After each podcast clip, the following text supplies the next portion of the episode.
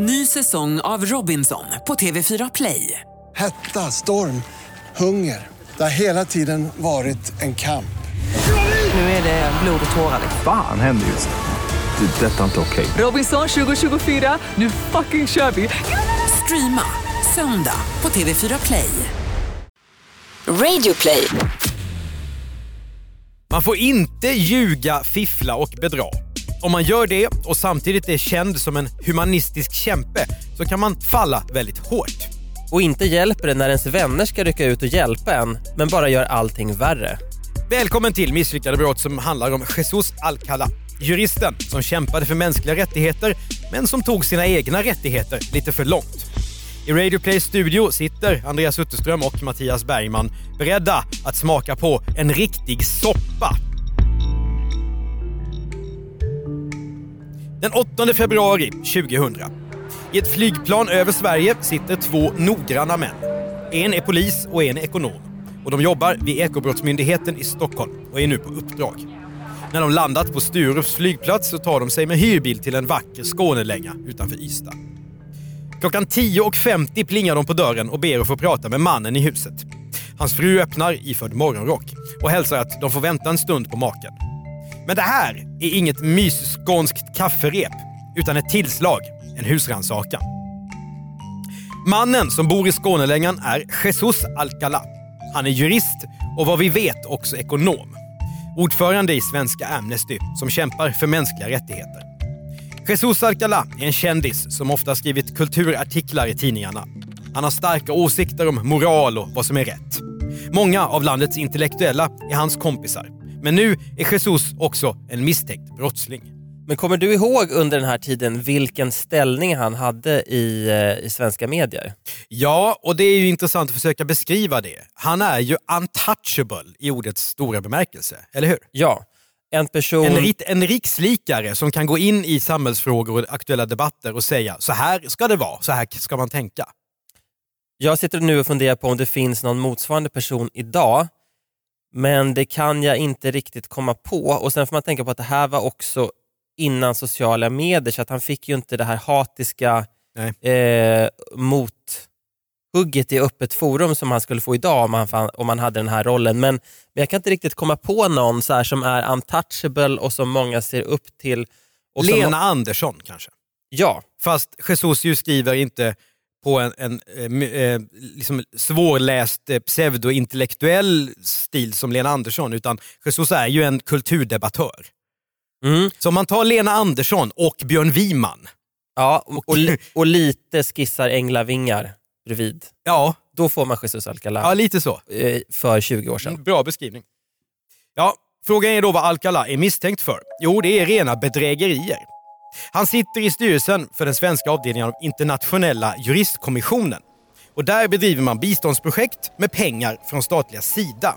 Alltså svenska skattepengar som ska hjälpa fattiga och behövande runt om i världen. Jesus Alcala har konsultat för att bygga upp en verksamhet i Paraguay. Människor som behöver juridiskt stöd ska få det och så ska man utbilda paraguayanerna i mänskliga rättigheter. Ett ambitiöst projekt med Jesus Alcala som ansvarig och ett uppdrag som passar just honom perfekt. Ja, det får man verkligen säga. Ja, det blir ju inte Det- mer Alcala. Det är som skräddarsytt. Ja, det är det verkligen. Och det här har då börjat i slutet av 90-talet. Jesus Alcala anställer folk som ska jobba på plats i Asunción. Han har inget mandat att göra det, men det hindrar honom inte från det. Saken är ju god. De två nya medarbetarna är dels Jesus Alcalas egen son och dels juristen Mikaela Sjögren. Och just hon ska bli den som hänger törnekronan i Jesus rufsiga hårsvall till slut. Hon är en riktig hjälte i det här avsnittet av Misslyckade brott. När det blir dags att dra igång ordentligt ner i Paraguay så berättar Jesus för Mikaela Sjögren att det inte finns någon budget. Inga cash helt enkelt.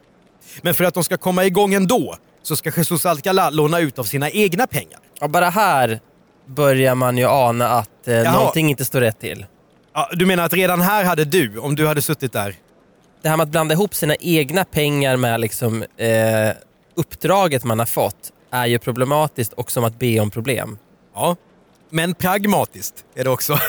Det, det kan man säga. Och, Det handlar ju om att hjälpa fattiga här. och, och sker säkert ibland fast man inte vet det och i efterhand har det visat sig kanske vara eh, lyckosamt och så att man tar genvägar. Men, Men det här är kanske första steget mot en katastrof som kommer. Jesus Alcalá ska alltså ta av ett arv som han har fått efter sin mamma och sen ska Sida få betala honom i efterhand för de här pengarna. Så in på ett bankkonto i Paraguay som Mikaela Sjögren har hand om så sätts det snart in 935 000 svenska kronor. När man bedriver sånt här arbete måste man ju ha koll på att allt går rätt till. Så Jesus Alcalá gör också granskningsresor ner till Paraguay. Mikaela Sjögren och hennes man slås av hur gärna Jesus bjuder de lokala gästerna på middagar och betalar med sina egna pengar. Hans kollegor får till och med säga ifrån att de tycker att Jesus är för generös. Alcalá brukar berätta om alla pengar som hans föräldrar har haft runt om i världen. Samtidigt verkar pengar inte vara så viktigt för honom. Så är det ju ibland i kultureliten. Stålar bara finns, men man pratar inte om dem. Mikaela Sjögren och hennes man de kör en Land Rover, alltså en klassisk brittisk lantbrukarstadsjeep av den typ som även engelska drottningen brukar ses i. Jesus Alcalá blir förtjust i bilen och tycker att juristkommissionen också ska ha en sån i sitt arbete i Paraguay. Och den ska Jesus Alcalás son köra. Då är det ju smart att köpa bilen just i landet för det blir mycket billigare där än i Sverige. 250 000 kronor går en Land Rover Freelander lös på och de pengarna överförs också. Det är Jesus Alcalás egna pengar, verkar det som. Nu finns det para i Paraguay. Ska vi ta bort den? Nej, jag har kvar den du. Över en miljon kronor har kommit in på bankkonto som Mikaela Sjögren har koll på. Och koll, det har hon.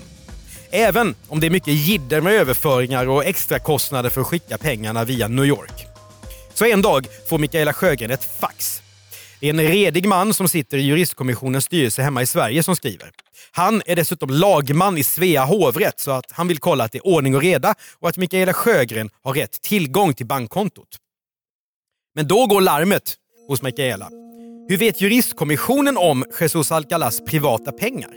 Pengarna kommer alltså inte från hans förmögenhet som han har sagt, utan från juristkommissionen och Sida. Är det svenska skattepengar det här?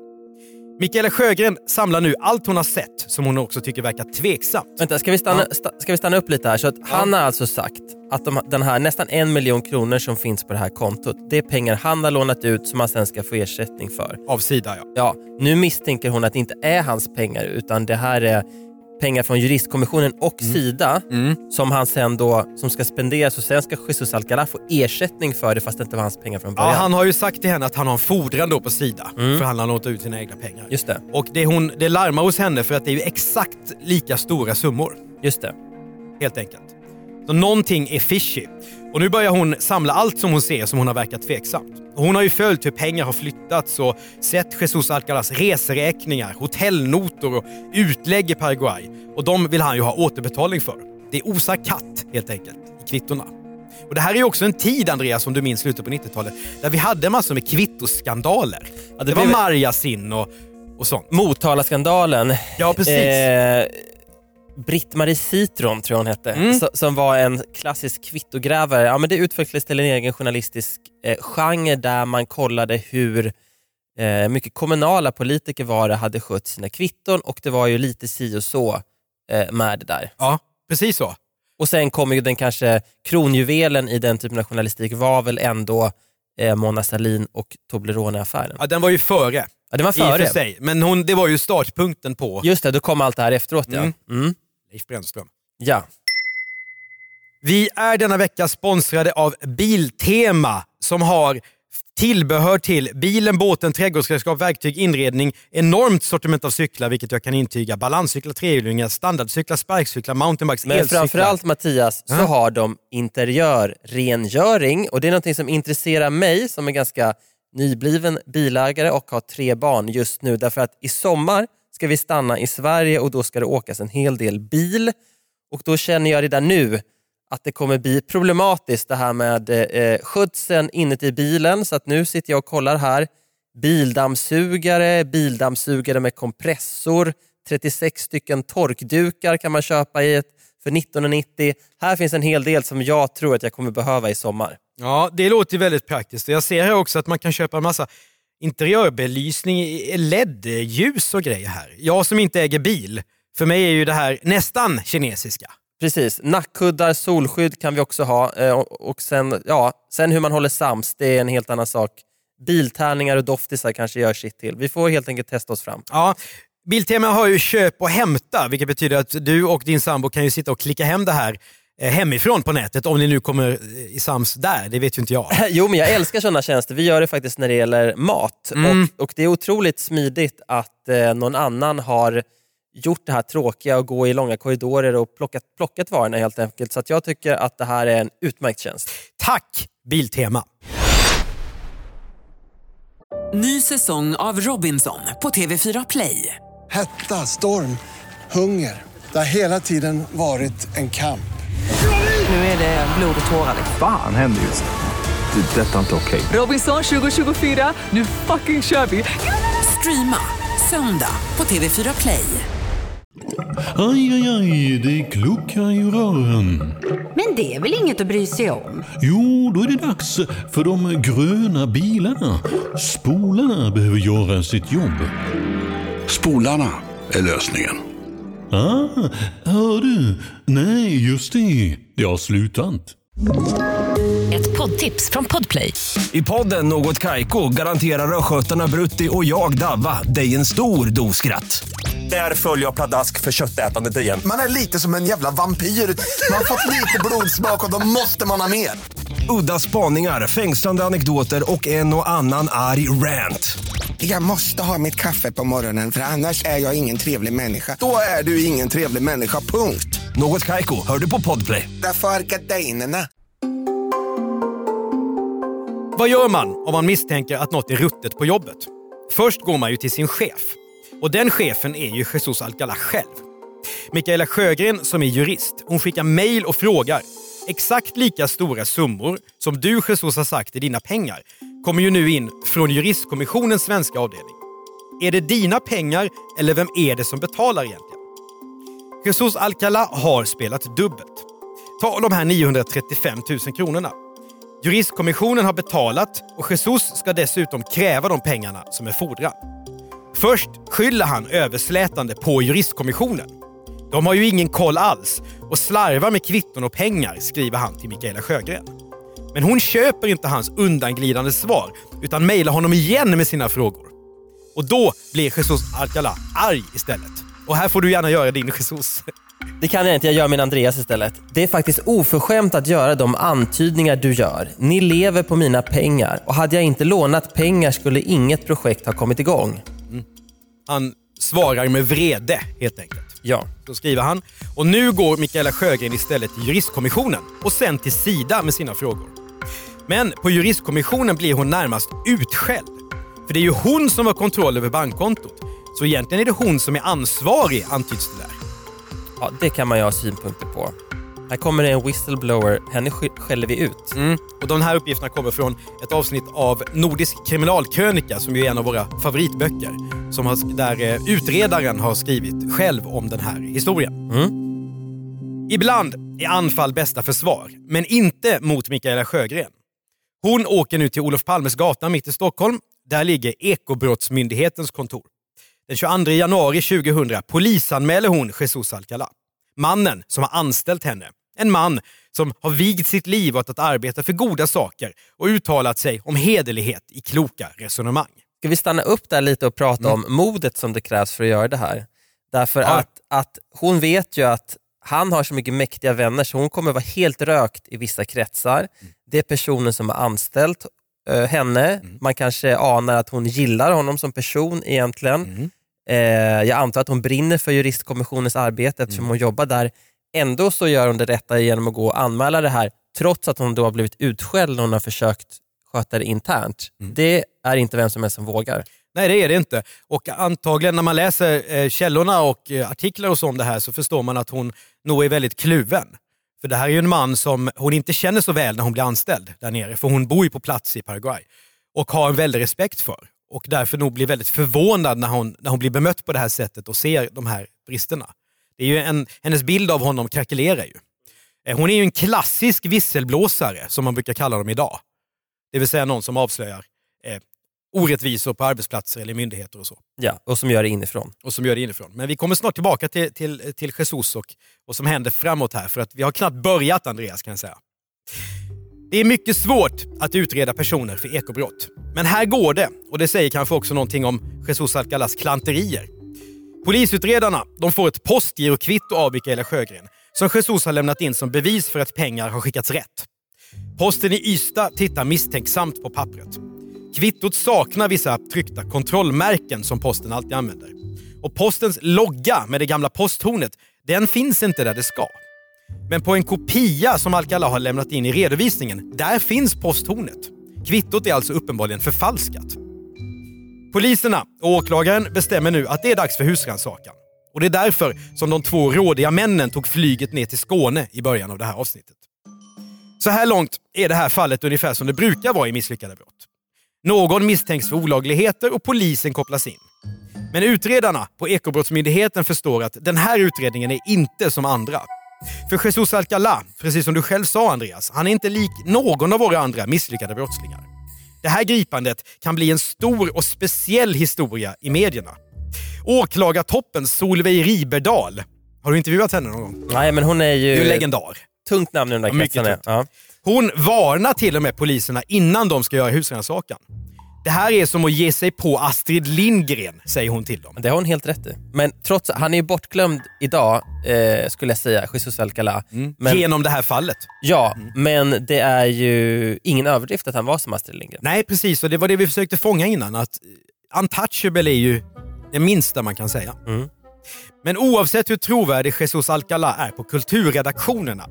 Nu ska dubbelfakturerade hotellnotor, ett tveksamt postgirokvitto, det minst sagt tveksamma bilköpet och de 935 000 kronorna redas ut. Alcalas papper i Skåne tas i beslag och han förhörs. Trots att det bara var tre månader sedan affären med Land Rover-bilen gjordes så minns han ingenting. Men nu ska polisutredningen bli till trycksvärta. Mängder av trycksvärta. Plats på scen, Andreas, för reporten Thomas Mikkelsen. En av de journalister på Dagens Nyheter som har gjort sig känd för gräv. Han har fått priset Guldspaden och avslöjat politiker och topptjänstemän som fifflat. Mikkelsen är känd på redaktionen för sitt skrivbord som beskrivs som en ständig misär med meterhöga travar av dokument. Men det här hindrar ju inte Thomas Mikkelsen för nu sätter han tänderna i Jesus Alcalá-historien. Dagen efter polisernas husrannsakan i Skåne skriver Mikkelsen artiklar om att åklagare synar Alcalá. Amnesty-chefen misstänks för försök till miljonbedrägeri, står det på DNs löpsedel. Det är mycket långt ifrån så hårt som kvällstidningarna brukar dra det. Men det räcker för att det ska bli ett enormt pådrag i en helt annan del av tidningarna, nämligen kultursidorna. För där jobbar ju Jesus Alcalas vänner. De är chefer där och skribenter. Och dessutom har Alcala själv skrivit mycket på de här sidorna. Nu rycker kultursideskompisarna ut för att försvara honom. Redan dagen efter DNs nyhetsartiklar är det dags. Och redaktörerna tar till de kanske starkaste ord de kan. Vi har skäl att grotta ner oss lite grann i det här för att det kommer att tas upp senare i historien också. Lyssna här nu Andreas. Då har vi då 10 februari 2000 i tidningen Sydsvenskan. Det är kulturchefen Nils Gunnar Nilsson som skriver. Redan från början måste det deklareras att jag skriver som personlig vän till Jesus Alcalá. Dagens Nyheter borde ha låtit någon annan medarbetare än Thomas Mikkelsen skriva om fallet. Eh, bla, bla, bla, bla, bla. Framförallt skulle Dagens Nyheter som haft sån glädje av Alcalas kritiskt granskande journalistik har hållit sig för god för att så uppenbart tangera gränsen för lustfylld skadeglädje, vilket sker i den helt ovidkommande personteckningen. För mig som in i märgen vet att Jesus Alcalá är i grunden oskyldig är det här en sorgens dag. Och då, då ska man då veta här från början, tänkte jag att det som DN har publicerat är alltså en artikel helt rak som handlar om att åklag, det är ett fall för åklagare. Det är en rak nyhetsartikel. Och sen har de, och det är det som Nils Gunnar Nilsson kallar för ovidkommande personteckning, de har en profilartikel om vem är Jesus Alcalá. För den som då inte läser kultursidan och inte vet riktigt hur tung han är. Detta är alltså journalistiskt arbete standardmall 1A och det som är extra problematiskt för Nils Gunnar Nilsson är ju att den bevisning som finns mot Jesus Alcalá har han ingen aning om och utredningen är väl inte heller klar här. Nej, nej, nej, tvärtom. Det här är ju dag ett. Ja, så att hur Så han... han vet ingenting om saken. Ja, fast han vet ju in i märgen att Jesus Alcalá är oskyldig och Mm. det är väl det mest problematiska eh, stycket här i hans Ja. eh, text. Ja. Och det här säger också någonting. Idag tror inte jag att kultursidjournalistik, jag tror inte det här skulle kunna skrivas idag faktiskt. Nej. Jag vill inte tro det i alla fall. För att, eh, att det är väl bara här i, i den delen av tidningen på den tiden som man kan skriva att ja visst, vi är ju kompisar och det är därför jag gör den här partsinlagan. Ja, det är otroligt att läsa faktiskt. Ja, och så skriver han ju också då, det är tydligen ett ett problem då att Thomas Mikkelsen eh, skriver den här texten, för han har tidigare granskat eh, Alcalá på något sätt. Eller, eller Ja, de har varit emot varandra i debatter kring en annan nyhet. Ja, just det. Så där är den här personliga kopplingen, eller vad man ska kalla för, där är den ett problem, men den är inget problem när det gäller relationen mellan Nils-Gunnar Nilsson och Jesus Alcalá tydligen. Oerhört märkligt resonemang. Ja, men den här eh, är också, det här är ju bara startskottet på en, en, en lång historia. För en annan av Jesus Alcalas vänner är Wilhelm Agrell, fredsforskare och docent. Och Han skriver så här i tidningen Aftonbladet. Jesus Alcala har utsatts för ett klassiskt massmedialt attentat. Vid den här tiden har alltså skrivits bara i DN. Hur går det då den dag förundersökningen läggs ner? Då inte längre några bedrägerimisstankar kvarstår. För att det kommer att gå så tvivlar jag inte på. Och hur han kan veta det övergår i mitt förstånd. Ja, det, här har ju vänskap gått före mycket annat. Ja. Faktiskt. Någon gång måste vi börja vända kikarsiktet och betrakta de massmediala attentatsmännen. Granska den slags brutala och tarvliga makt som utnyttjar journalistiken som tillhygge och förevändning. Vem är det idag som brukar resonera på det här sättet? Jo, Donald Trump. Det här är ju klassisk fake news-taktik. Ja, det är det. Där man flyttar fokus från sakfrågan och säger jag vet att det inte är sant och den som har fräckheten att ifrågasätta mig eller min kompis i det här fallet är då ohederlig. Det här var ju innan fake news-begreppet hade börjat användas men resonemanget är ju ganska likt tycker jag. Du har alldeles rätt. För att nu kommer det många, många fler som går in i Nils Gunnar och Wilhelm Agrells spår här med samma argumentation. Och Ehm, de här, eh, alla svenska tidningars kultursidor skriver och de tycker att Alcala är offer för ett fruktansvärt drev. Man väljer alltså en mediekritisk ståndpunkt snarare än att se på att det är en, en person som är brottsmisstänkt och att man då ska hålla huvudet så kallt som möjligt. Ta till exempel Expressens Per Wirtén. Finns det en dramaturgi eller ett sammanhang som medvetet eller omedvetet har format Dagens Nyheters våldsamma pådrag mot den egna medarbetaren? Det här är också en intellektuell smart person. Oerhört. Här här har han ju tappat huvudet. Ja. Ja. Han är inte ensam ska sägas. Nej, jag vet det. Han är i gott sällskap. Peter Luthersson, Svenska Dagbladet. Berget av artiklar och metaartiklar växer utan att klarheten i själva kärnfrågan om Jesus Alcala har försökt lura till sig en miljon av biståndsmedel eller ej har ökat det allra minsta. Precis, därför att utredningen pågår. Exakt, så det går ju inte egentligen att gå in i det. Nej. Sedan många år räknar jag Jesus Alcala som en personlig vän och jag önskar hett att brottsmisstankarna visar sig bygga på ett missförstånd. Han skriver i alla fall önskar och, säger, och han skriver ju inte att Ja. han vet. Och Luthersson är, ska sägas, lite mer nyanserad. Mm. Han går ju ändå in här och skriver att kärnfrågan, han nämner ju kärnfrågan. Ja. Sen har vi eh, den, eh, vad ska vi säga, eh, vänsterdebattören Maria Pia Boetius. Lite ikonisk i vissa kretsar. När jag ser på DNs behandling av Jesus Alcala, Amnesty-chef och medarbetare i den egna tidningen, kommer jag att tänka på Expressens löpsedel “Kör ut dem”. Det är ju en dragning som heter duga, en klassisk löpsedel som man har fått skämmas över sedan 90-talet som var, det var så här, sanningen, så tycker svenska eh, folket om invandrare, så hade man då sammanfattat, ska vi kalla det för skepsis mot invandring i citatet kör ut dem, men det uppfattades som att Expressen tyckte man skulle köra ut invandrare. Så det tycker, det, den skamliga löpsedeln, från den drar Maria Pia Boetius en eh, parallell till den inledande bevakningen av Jesus Alcalá. Ja. Och hur hon får ihop det vet inte jag. Den enda likheten är att Jesus Alcalá eh, är invandrare. Jag tror inte att den här eh, ståndpunkten förtjänar att analyseras vidare. Nej, det för så- det blir svårt alltså. Kulmen på vågen av artiklar för Jesus Alcalas sak kommer den 16 februari.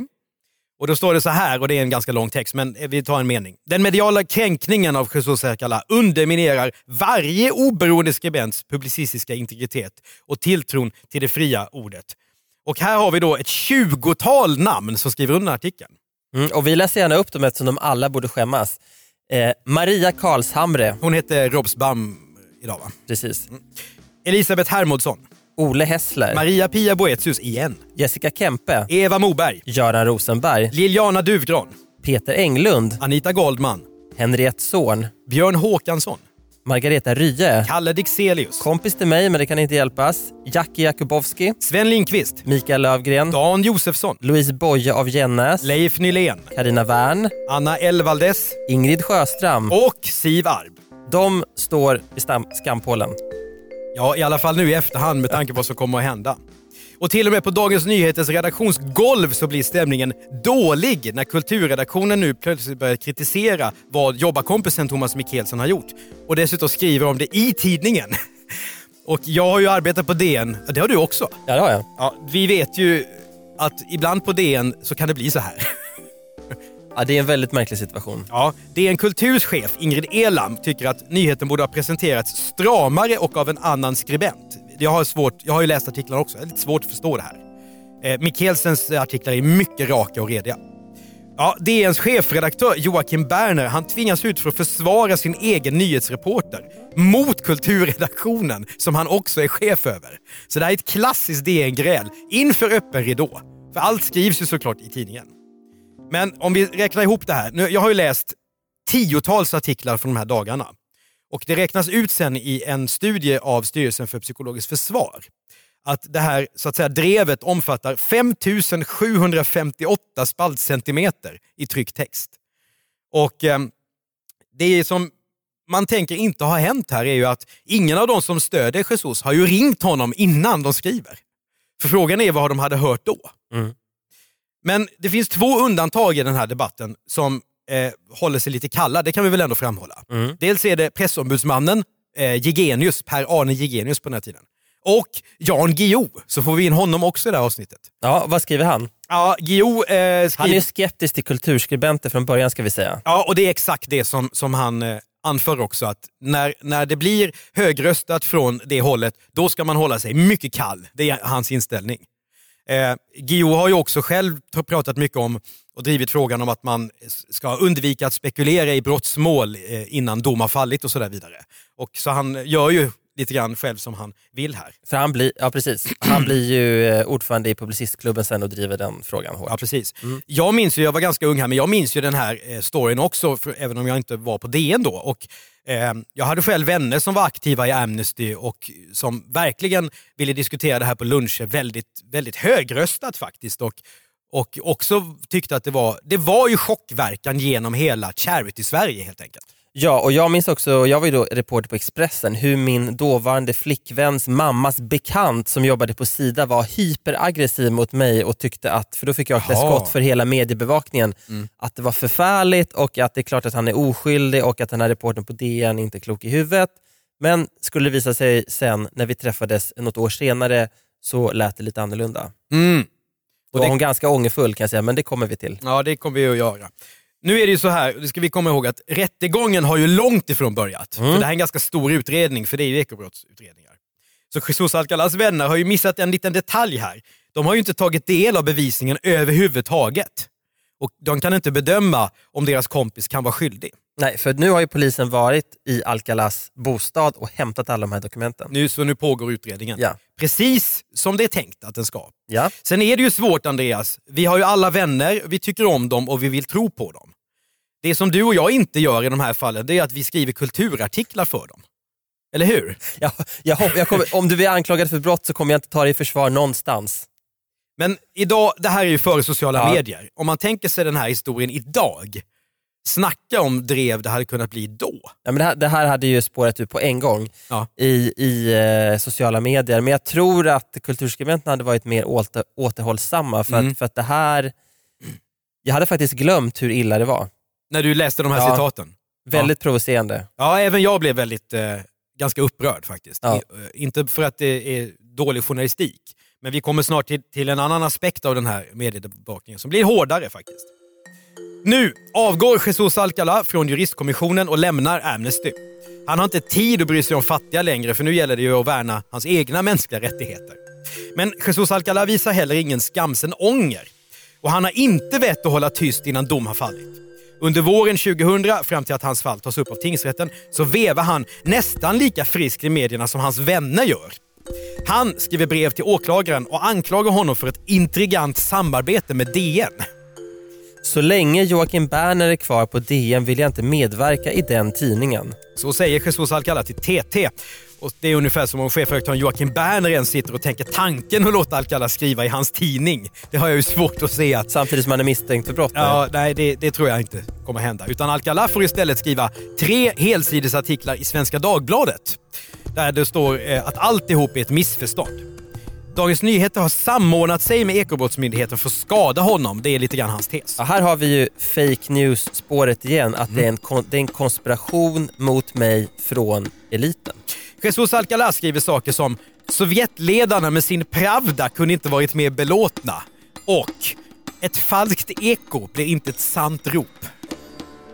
Och En kulturskribent formulering som eh, skallrar av tomhet. Mm. Jag tror att de människor som blev mördade under Sovjettiden för att de hade åsikter som man inte ska ha. De kan nog hålla sig för skratt över den här jämförelsen med en enstaka person i Sverige som är åtalad för bedrägeri. Ja. Ja. Ja, det är ett liv och ett kiv kring Jesus Alcalá. Det har väl börjat framgå nu i det här avsnittet av misslyckade brott. Men om vi ska zooma ut lite grann till någonting som kanske betyder lite mer. De fattiga i Paraguay, de skulle ju få hjälp. För medan alla käbblar så sker det ett misslyckat kuppförsök i landet. Sida drar undan 10 miljoner kronor i stöd till de fattiga just i Paraguay. Men Sverige har annat att bry sig om nu. Den enda som inte hörs i debatten är Mikaela Sjögren. Visselblåsaren som larmade polisen. Flera kulturpersonligheter smutskastar henne öppet och beskriver henne som hämndlysten. Jesus tillskyndare Wilhelm Agrell avfyrar en bredsida mot Mikaela Sjögren. Han lutar sig, tyvärr, på vad Jesus Alcalá har berättat för honom. Jesus Alcalas andra kompis Nils Gunnar Nilsson på Sydsvenskan, han får skrivförbud av sin chefredaktör. Ja, och då har det gått ganska långt. Det är väldigt ovanligt med tanke på att han är ju själv en mellanchef på tidningen. Men Agrell och Nilsson skulle kanske inte lyssna så mycket på vad Jesus Alcala säger. För nu visar det sig att hans syn på sanning och fakta är lite vriden, precis som du varit inne på Andreas. Jesus Alcalá har sagt att hans farfar var en av de sista demokratiska politikerna i Spanien innan fascisten Franco grep makten. En stark stamtavla, om det vore sant. Men tv-programmet Aktuellt kan visa att det inte alls stämmer. De frågar nämligen de riktiga Alcalá-släktingarna som inte har en susning om vem Jesus Alcalá är. Och det är tydligen inte slut med lögner där. När han blev ordförande i Amnesty 1988 presenterades Jesus Alcalá som doktor i juridik och gästprofessor i internationell rätt i Zürich. Inte sant! Till och med bakgrunden till vad Jesus Alcalá gjorde i Spanien innan han immigrerade till Sverige 1975 är dimmig som en skånsk vårvinterdag. September 2000 växte åtal i Stockholms tingsrätt. Jesus Alcalas försvarare är den oförliknelige skånske advokatterriern Leif Silbersky. En man som vi har pratat om tidigare i den här podden. Och som du äntligen nu ska få härma igen. Ja, vi får höra snart. Silbersky vill byta ut åklagaren. Ska jag berätta varför? Ja, det är så här att åklagaren har såklart åkt till Paraguay eh, för att där måste han träffa Mikaela Sjögren som ju bor där. Och då tycker Silbersky att de har kommit för nära eftersom de har rest tillsammans där. Eh, Och åklagaren har skött sitt jobb där nere. Och då tycker Silbersky att, att han är jävig. För att han har skött sitt jobb i ett Lite- annat land. Ja, att den här utredningsresan har varit för intimt under den. Helt enkelt. Herregud. Och då låter det så här. Jag ska försöka. Ska jag försöka? Ska Ja, jag... gör det. Kör på. Åklagaren har halsstarrigt kastat fram ett åtal. Jesus känner sig väldigt illa behandlad och vill att jag ska svara för hans räkning. Vi kommer att presentera både muntlig eller skriftlig bevisning till tingsrätten. Det här är ju klassisk fokusförflyttning och det känns som att det ofta är Silberg, Silberskis taktik. Åtminstone när han inte kan ifrågasätta vad klienten i sak är anklagad för. Då bör man prata om andra saker. I det här fallet då åklagaren har umgåtts med ett av vittnena. Ja, men precis. Och Silbersky är ju en, en retoriker bland advokaterna, får man säga. Men här får han inte som han vill. Åklagaren Yngve Rydberg är kvar i målet och dessutom så får han stöd av en kollega. Det är alltså två åklagare. Biträdare, biträdande överåklagaren Gunnar Stettler. Och det gillar Silbersky inget vidare. I en paus i rätten så suckar han. Stettler är en ännu större linslus än vad jag är. Här- Viss självinsikt ändå. Ja, det här kommer alltså inte från domen utan från utredarens eh, kapitel i Nordisk kriminalkrönika ska sägas. Utredaren som kanske inte, när man läser det kapitlet, eh, är någon jättefan av Leif Silbersky. Nej, ej heller av Jesus Alcalá ska sägas. Mm. Pengarna och kvittofifflet är uppdelat i nio åtalspunkter. Men så finns det en till mot Jesus och den är kanske nesligaste av dem alla. Det handlar om urkundsförfalskning. För medan utredningen pågår så mejlar Jesus Alcalá sina vänner Nils-Gunnar Nilsson och Wilhelm Agrell, som vi ju minns tidigare här. Alcalá skickar med en word-fil med hård kritik mot åtalet, skrivet ungefär som en jurist brukar skriva. Det står att Susanne Wennerberg har skrivit texten. Eftersom hon är professor i straffrätt så är det ett tungt dokument som Alcalas vänner tror på. Nils-Gunnar Nilsson tar upp den här texten i en artikel i Sydsvenskan, vilken ska då tänkt försvara Jesus Alcalá. Problemet är ju bara att det är Jesus Alcala själv som har skrivit det här dokumentet och har satt dit Susanne Wennbergs namn. Så när Susanne Wennberg får läsa i Sydsvenskan om ett utlåtande som hon aldrig har skrivit ringer hon Nils-Gunnar Nilsson. Hon får wordfilen av honom och hon blir så arg av rödglödgad advokatilska att hon mår illa och lyckas knappt ta sig igenom hela texten. Sen ringer hon till Alcala och frågar var i hela fridens namn dokumentet kommer ifrån. Han säger att det skulle kunna vara Leif Silbersky som har skrivit uttalandet. Han är lite förvirrande ibland, säger Jesus Alcala om sin egen försvarsadvokat. Här kan man ju ana att, att det rör sig om en person som börjar tappa greppet. Ja, det här är ju huvudlöst korkat. Ja, det. Och en annan som blir arg över den här falska texten, det är såklart Wilhelm Agrell, för han har ju också fått den. Han är ju expert i underrättelsetjänst. Han ska kunna läsa en lögn och avgöra om dokument är falska eller äkta. Nu är han grundlurad av sin egen kompis och börjar misstänka att han kanske inte har gjort riktigt rätt som har försvarat Jesus Alcalá i tidningarna. Wilhelm Agrell bilar hem till Jesus på den skånska slätten för att han ska förklara sig. Det blir minst sagt dålig stämning i samtalet. Agrell skriver en ny artikel där han ber visselblåsaren Mikaela Sjögren om ursäkt. Hedrar honom ändå. Ja, det ska vi faktiskt ta upp här, att, att han eh, backar. Till de 2700 sidorna förundersökning mot Jesus Alcalá får tingsrätten alltså ännu mer att bita i. Ett fejkat dokument, det kan vara urkundsförfalskning det. Själv säger Alcalá att det är omöjligt att han skulle begå de här brotten just för att han har en sån ställning som debattör som han har och kämpar för mänskliga rättigheter. Han är inte intresserad av pengar, säger han. Stämningen i rättssalen är upprörd när Mikaela Sjögren vittnar mot sin förre chef. Alcalá han avslutar dagarna i tingsrätten i ett ilsket utfall mot både medierna och polisutredarna. Där väljer man ju inte rätt skurk. Och så påminner han en gång till om att han faktiskt är barnbarn till en spansk hjälte, trots att det numera är en bevisad lögn. Rättens ledamöter blir inte särskilt imponerade. Som de kallt skriver i domen. Tingsrätten har inte någon uppfattning om vem Jesus Alcalas farfar var. Jag älskar det där när folk försöker bullshitta i, eh, under rättegångsförhandlingar och eh, juristerna helt kyligt bara av, avfärdar det med en eller två meningar. Ja. För att det är irrelevant och nu tänker vi inte lägga mer tid på det. Vi, för, vi förstod precis vad det gjorde och det funkar inte. Ja, och det är ju eh, vi som börjar bli ganska vana att läsa domar nu. Det är ju som små guldstjärnor när, när den här stämningen från rätten så att säga skiner igenom. Ja. Men eh, alla de här kulturartiklarna då, där Jesus Alcalas vänner har ryckt ut för att hjälpa honom, ja, de är också ett problem tycker tingsrätten. Det är en svårighet för domaren när det pågår en massmedial diskussion om åtalet. Mm. Och domaren bör i högre grad än journalisten vara rättsbildande, står det i domen. Det är ju väldigt ovanligt.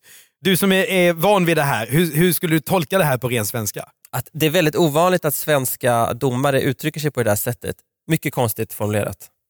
Stockholms tingsrätt dömer i alla fall Jesus Alcalá till 18 månaders fängelse för bedrägeri, försök till bedrägeri och försök till grovt bedrägeri. Det falska utlåtandet som Susanne Wennberg inte har skrivit, det eh, ger Jesus Alcalá ett straff för brukande av falsk urkund. På kultursidorna är det nu väldigt tyst om Jesus Alcalá. Kanske för att det är juni och de som jobbar på redaktionerna redan åkt på semestrar till Österlen, Fårö eller Provence. Eller så ångrar de kanske lite att de har satsat på fel häst. Men Andreas, varför har han begått de här brotten? Jag vet inte.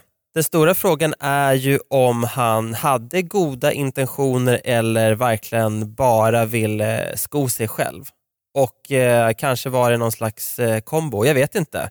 Men, men eh, i juridisk mening är det egentligen ointressant, motivet till varför man har gjort saker. Så är det ju. Även om jag, eh, det spelar ingen roll vad jag ska ha pengarna till. Om jag rånar en bank så har jag ändå gjort det. Precis. Ja. Kanske så fick han en sån ställning så att han trodde till slut att, allt, att han inte kunde göra fel. Och det är nog aldrig särskilt lyckat. Men även tingsrätten är ju väldigt frågande kring eh, motiven bakom Jesus Alcalas brott. Ska vi läsa lite vad de skriver? Ja, oerhört märklig skrivning här då.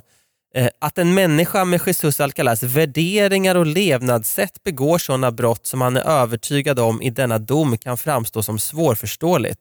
Utöver vad som redan har sagts i avsnitt 3 vill tingsrätten göra det antagandet att bland samverkande faktorer kan ha funnits en stor arbetsbörda, en av en framgångsrik verksamhet och okritiskt beröm påverkad oriktig föreställning om den egna rollen och en avsaknad av ekonomisk kontroll som förstärkt denna oriktiga föreställning. Ja. Tingsrätten goes psykolog.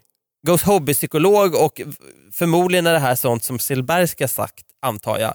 Och också väldigt ovanligt att de ger sig in och spekulerar eh, på det här sättet för att de flesta domare resonerar ju som att det är fullständigt eh, irrelevant. Ja, visst, är det, visst är det ovanligt att vi Ja, läser sådana här saker? Mycket märkligt. Ja. Ja.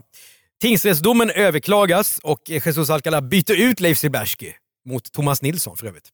Och han lämnar också in fler mejl till hovrätten när det är dags för förhandling. Men de mejlen är förfalskade. Den 31 maj 2002 faller domen i hovrätten.